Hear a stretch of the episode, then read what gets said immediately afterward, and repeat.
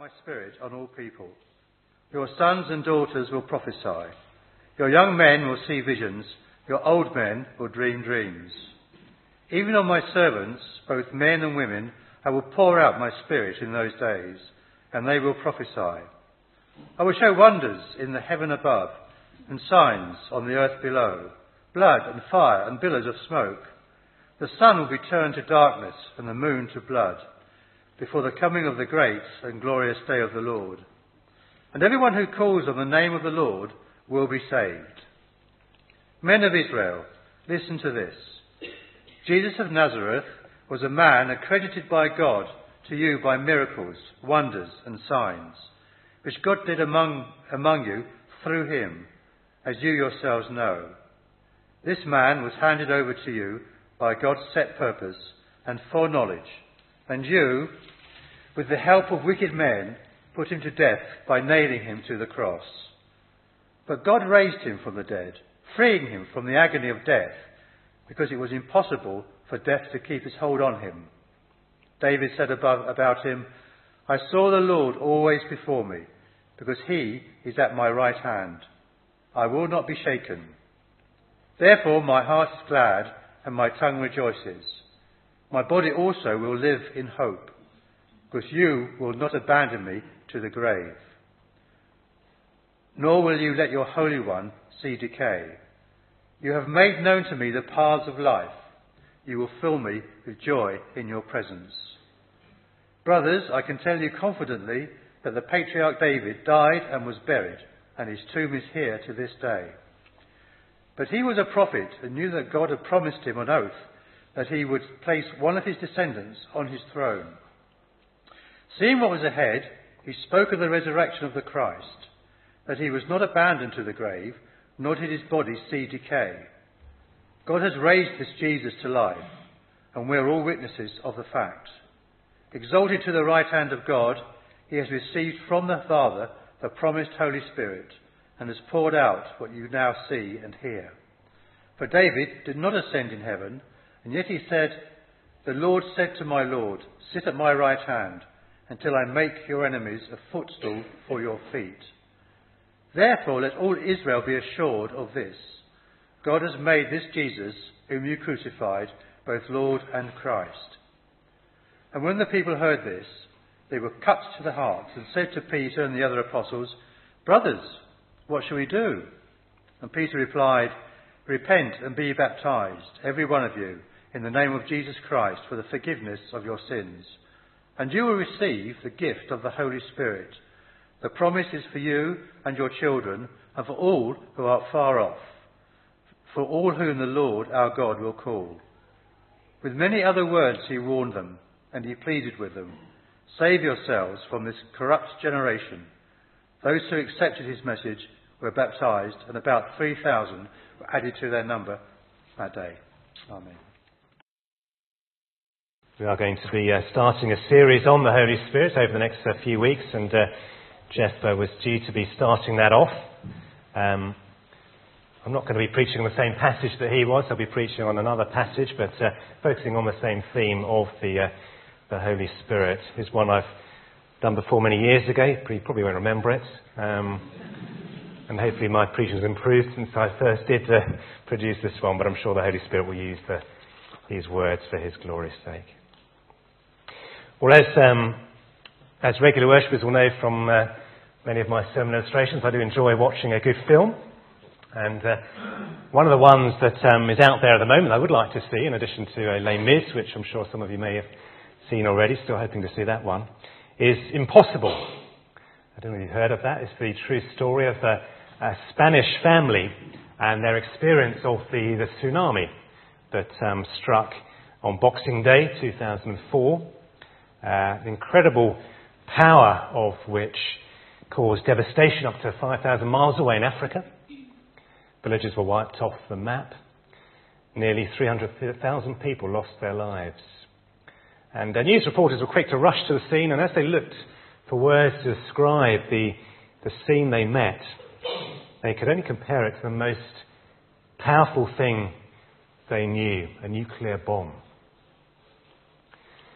But this morning we're going to be looking at a much greater power than than that. A power for good, a power not of destruction but of transformation. A power that not only has no geographical limits, it has no limits of time. And that is the power of the Holy Spirit. Power that was poured out at uh, Pentecost 2,000 years ago and continues to be poured out today as he's still very much alive and at work in this world. We'll be focusing on um, Peter's sermon here in, uh, in chapter 2 on the day of Pentecost. I want to talk about you, but what always strikes me when I read the sermon of Peter's is, um, is this really the same man who just 40 days or so earlier had denied that he even knew Jesus? And yet here he is standing preaching with great confidence. And that is testimony to the power of the Spirit at work in his life. And what we will see from this passage is the pouring out of the Spirit is linked with the proclamation of the death, resurrection, and ascension of Jesus Christ. He's now sitting at the right hand of the Father. He is now Lord and He is Christ. And the gift of the Spirit, salvation, is now available to all who call on His name. But let's um, turn back first to chapter 1 and put this, this, uh, this sermon of Peter's in context, because this is Jesus here before he's ascended talking to his disciples. Uh, verse 8 of chapter 1 of Acts. And here it says that you will receive power when the Holy Spirit comes on you. And you'll be my witnesses in Jerusalem and in all Judea and Samaria and to the ends of the earth. Well, the first thing we notice here is that the receiving of the, the Spirit for the apostles meant receiving power, and specifically power to witness to all the earth. And what are they to be witnesses of? Well, I'll turn back a little bit further into Luke's Gospel, the first uh, book that Luke wrote, being also the author of, of Acts. Luke uh, chapter 24, verse 45. And this is what it says there. Then he opened their minds so they could understand the scriptures. He told them, This is what is written the Christ will suffer and rise from the dead on the third day, and repentance and forgiveness of sins will be preached in his name to all nations, beginning at Jerusalem. You are witnesses of these things. I'm going to send you what my Father has promised, but stay in the city until you have been clothed with power from on high. So, what they are witnesses of is the fact that Jesus died and he rose again. And now repentance and forgiveness of sins can be preached in his name to all nations. That is what they are witnesses of. But now they are about to receive the power to do so. And my first point I want to make this morning, and apologies there's no PowerPoint, but uh, the, the Spirit empowers us to witness to all people. What we have here is a new, a new era starting, and it's announced with the dramatic arrival of the Spirit to leave believers in no doubt that He has come. Look at the opening verses of chapter 2 and the, the way in which his, his power is clear from the effect it's had on the disciples. It says they were enabled by the Spirit to speak in other tongues or languages. Now, the Jews in the, rea- in the crowd react in two different ways. Some are amazed and perplexed, it says in verse 12, because they hear the apostles declaring the wonders of God in their own language. Others simply mocked and said they've had too much to drink. So, how are we to explain what is going on here? Well, this is where Peter gets up and he gives his explanation. And he starts somewhat humorously by saying, Well, they're hardly likely to be drunk. After all, it's only nine o'clock in the morning. But then he moves on to a, a serious explanation. And the way he explains it is by quoting from the Old Testament prophecy, prophecy of Joel, in which God says, In the last days, I will pour out my spirit on all people. And so, what Peter's doing here, he's saying, look, what is going on here is the fulfillment of that prophecy. The Spirit will be poured out. The fact that, the, that these people who receive the Spirit are speaking in different languages shows that the gift of the Spirit is extended to all peoples of all nations. Of course, um, the episode of Babel from the Old Testament. Remember that story of Babel? how the whole world originally had one language, but in, in Genesis uh, 11, the people tried to do things in their own strength without God. They were trying to build a huge tower. And so God pronounced a curse on them. He confused their language, He scattered them across the earth. And what is going on here now at Pentecost is the, like the reversal of that curse. Not back to one language, but the ability for people of all nations to understand the same message in their own language. The language barrier now has been overcome. God is reaching out and speaking to, to people from all nations. And the point is that the gospel invitation is universal. People from all nations gather together in Christ. And so the prophecy here from Joel goes on to say that the Spirit will be poured out on sons and daughters, young men and old men, servants and free men. It's not just people from all nations, it's people from all circumstances and all ages. So, what was happening with the apostles speaking in different languages was the pouring out of the Spirit. And the fact that it was happening meant that we're now in the, the, last days. Because it says in the prophecy, in the last days, God says, I'll pour out my Spirit on all people. And so we're entering a new era here when the Spirit will be active in power. The last days began with the appearance of Christ on earth and will end with his reappearance. But during this period, it says in verse 21 everyone who calls on the name of the Lord will be saved. That is a promise.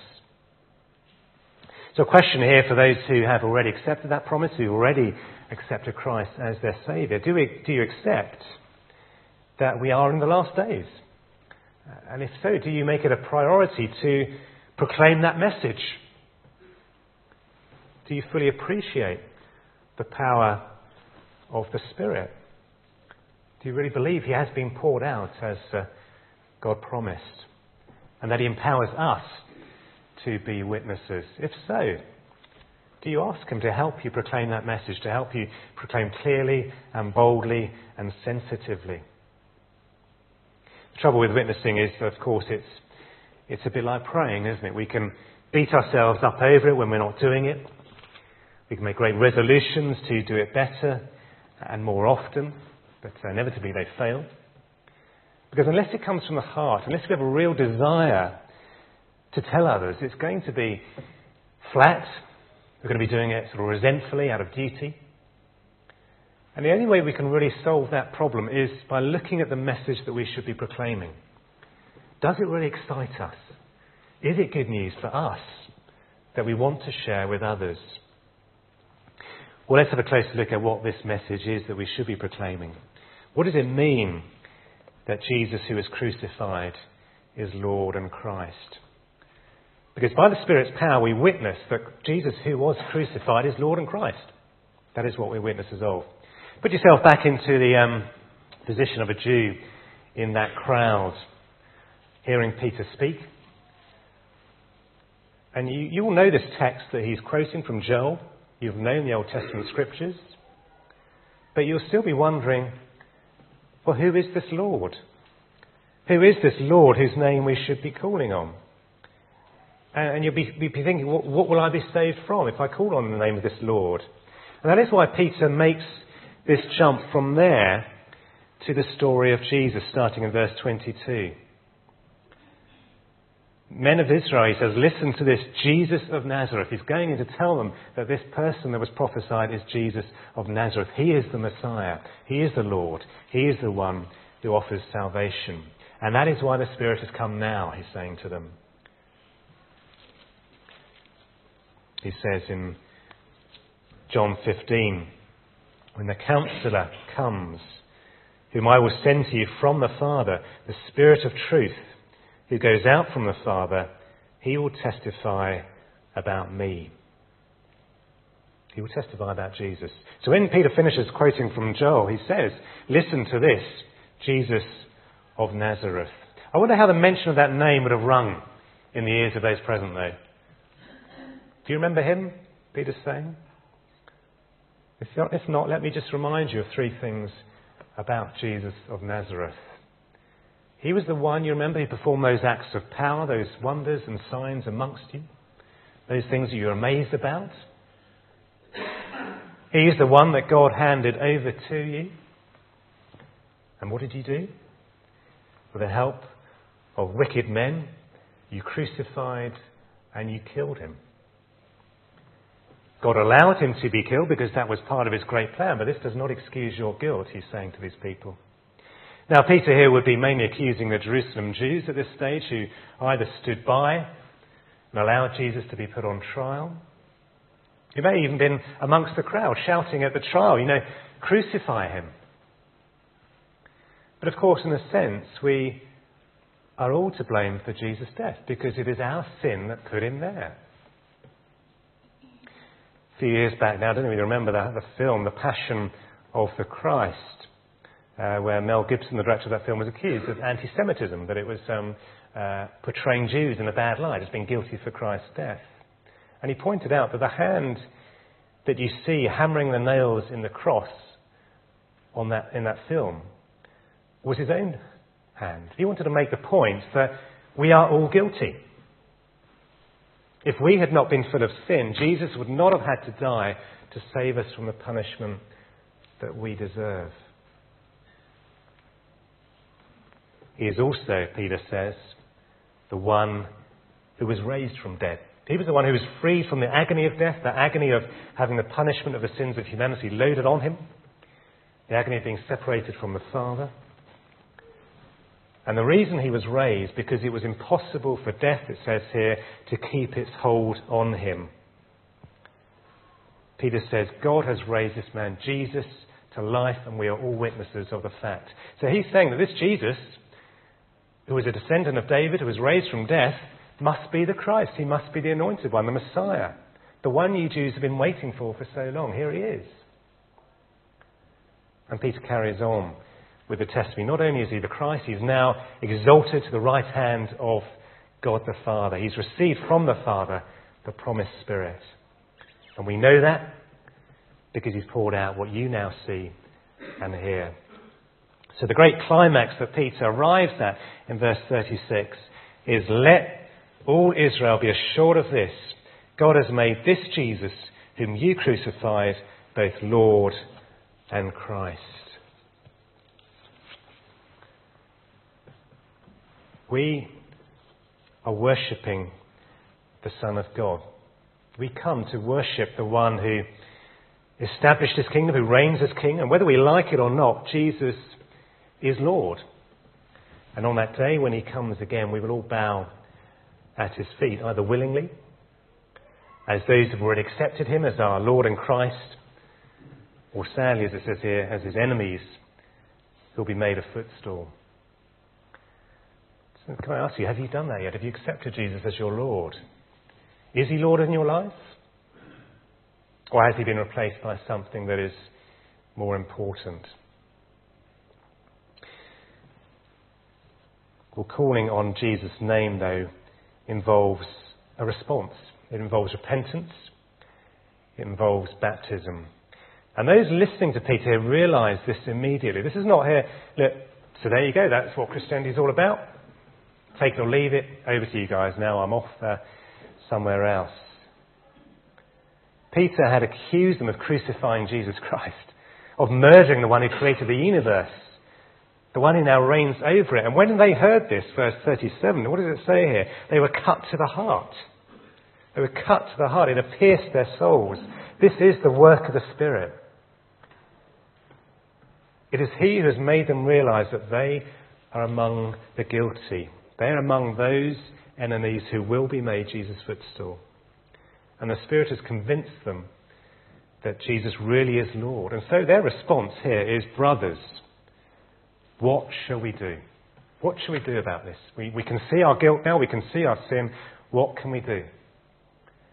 And the answer is quite simple. Peter replied, Repent and be baptized. Repent and be baptized. It's a simple solution, but in practice it can be quite difficult, doesn't it? Because it involves doing a U turn. It involves an admission of guilt. And in the same way that it's difficult for us, it's difficult for many people, particularly in the, the public eye, to admit they've got it wrong. Just think of Lance Armstrong in that interview. Would he admit clearly that he'd made a mistake? Remember Margaret Thatcher's words, the lady is not for turning. Have you ever gone on a, on a walk, probably particularly the blokes here, and been convinced that the path you are pursuing will eventually come out in the right place and uh, you won't take any suggestions uh, from your wife? Maybe we should turn around, go back the, uh, by the, the normal routes. You'd rather keep on going than turn back and start again if it means admitting you were wrong. But that is what God requires. And that is what becoming a Christian is all about. It's turning from our own way and going God's way. The gospel is good news because of what Jesus offers as a result of what he did.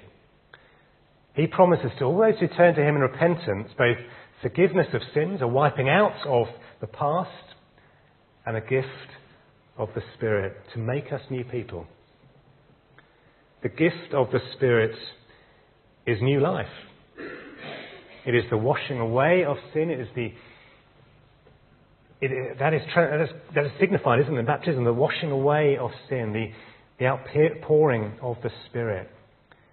The gift of the Spirit is the, is the inward work of regeneration that goes on inside us, the transformation of our lives. In baptism, that is the, the outward side of what has taken place inside us by the Spirit. And Peter says that good news is for everybody. Look at verse 39. He says, For the promise is for you and for your children and for all who are far off, for all whom the Lord our God will call. There's no automatic salvation for you if your parents are Christians. You, you still need to be called by the Lord. You still need to make your own personal response to Jesus' invitation. And Peter is so concerned for these people that it says here, with many other words, he warned them and he pleaded with them save yourselves from this corrupt generation. So let me warn and plead with you now. If you have never made a decision to follow Christ, you remain part of a corrupt generation. We are all born sinful and we can only change through the power of the Holy Spirit. We need to repent of our past lives. We need to turn to Him and receive the promised forgiveness and new life. And that is the good news of Christ. And if you know that good news, if you've already been saved, then how seriously do you take the situation of your non Christian friends? Are you warning and pleading with them?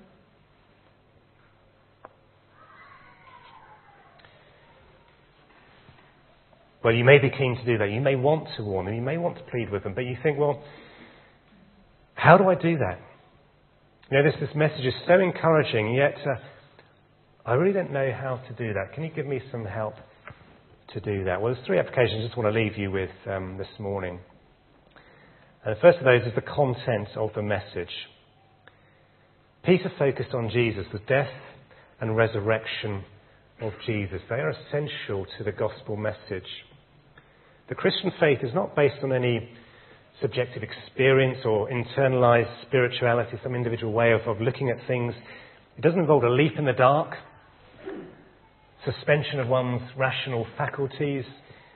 It is based on the historical events of Jesus' death and resurrection. He did live, he did die, he did rise to life, and he does reign as Lord. There are many Jesuses being preached today. But we need to remain faithful to the gospel presentation of him.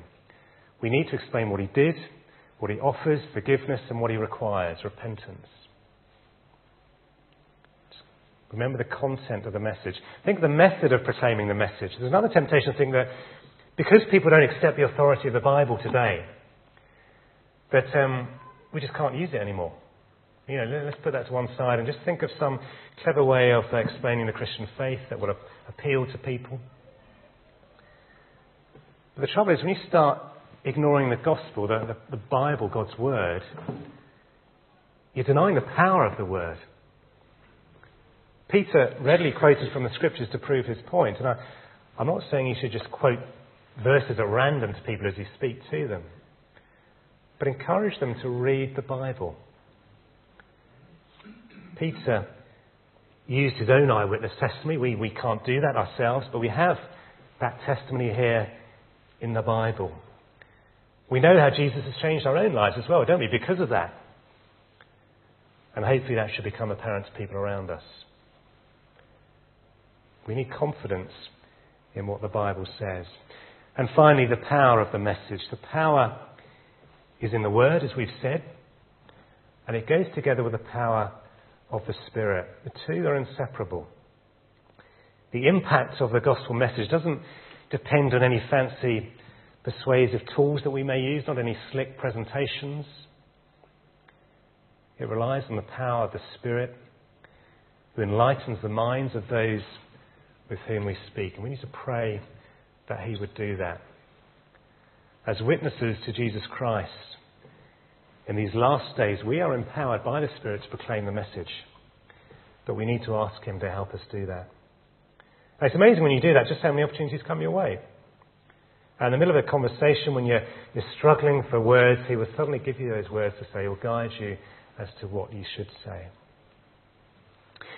Well, as we come to an end, as before we come to the Lord's table and celebrate all that uh, Jesus has done for us, all that Peter talked about on that day, we finish with that verse 41, which is an incredible verse, because even after three years of Jesus' personal teaching to thousands of people, performing loads of miracles, there are only 120 people present, 120 believers on the day of Pentecost. And then in one day, we are told about 3,000 were added to their number.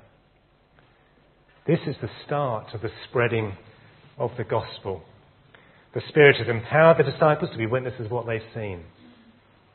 And the spread of the gospel recorded in Acts, the growth of the, the early church, is not down to these ordinary bunch of men. It is not down to the church planting techniques of Paul, but to the incredible power of the Holy Spirit, the one who enables us to witness that Jesus is Lord, that He's Christ, the one upon whom we all can call for salvation. Let's pray.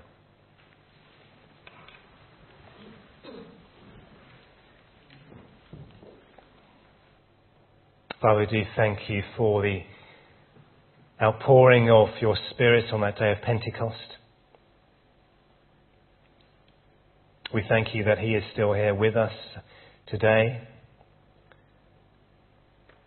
that He empowers us in our witness. And if we are believers here this morning, we do pray that you would encourage us to want His power, to ask for His power we pray that you would help us to see just how urgent the need of salvation is for this lost world in which we live. And we pray that you would excite us by the good news of Jesus Christ, that he died, that he came to life by your power, by your set plan, and that he now reigns with you. Lord, help us to encourage people to call on his name, that they too may be saved, that they too would turn in repentance and have their sins forgiven. And Lord, if we already know what it means to be forgiven, help us now as we come around the Lord's table to fully appreciate that and to be filled once again with a sense of gratitude for all He has done for us. We thank you now in His name. Amen.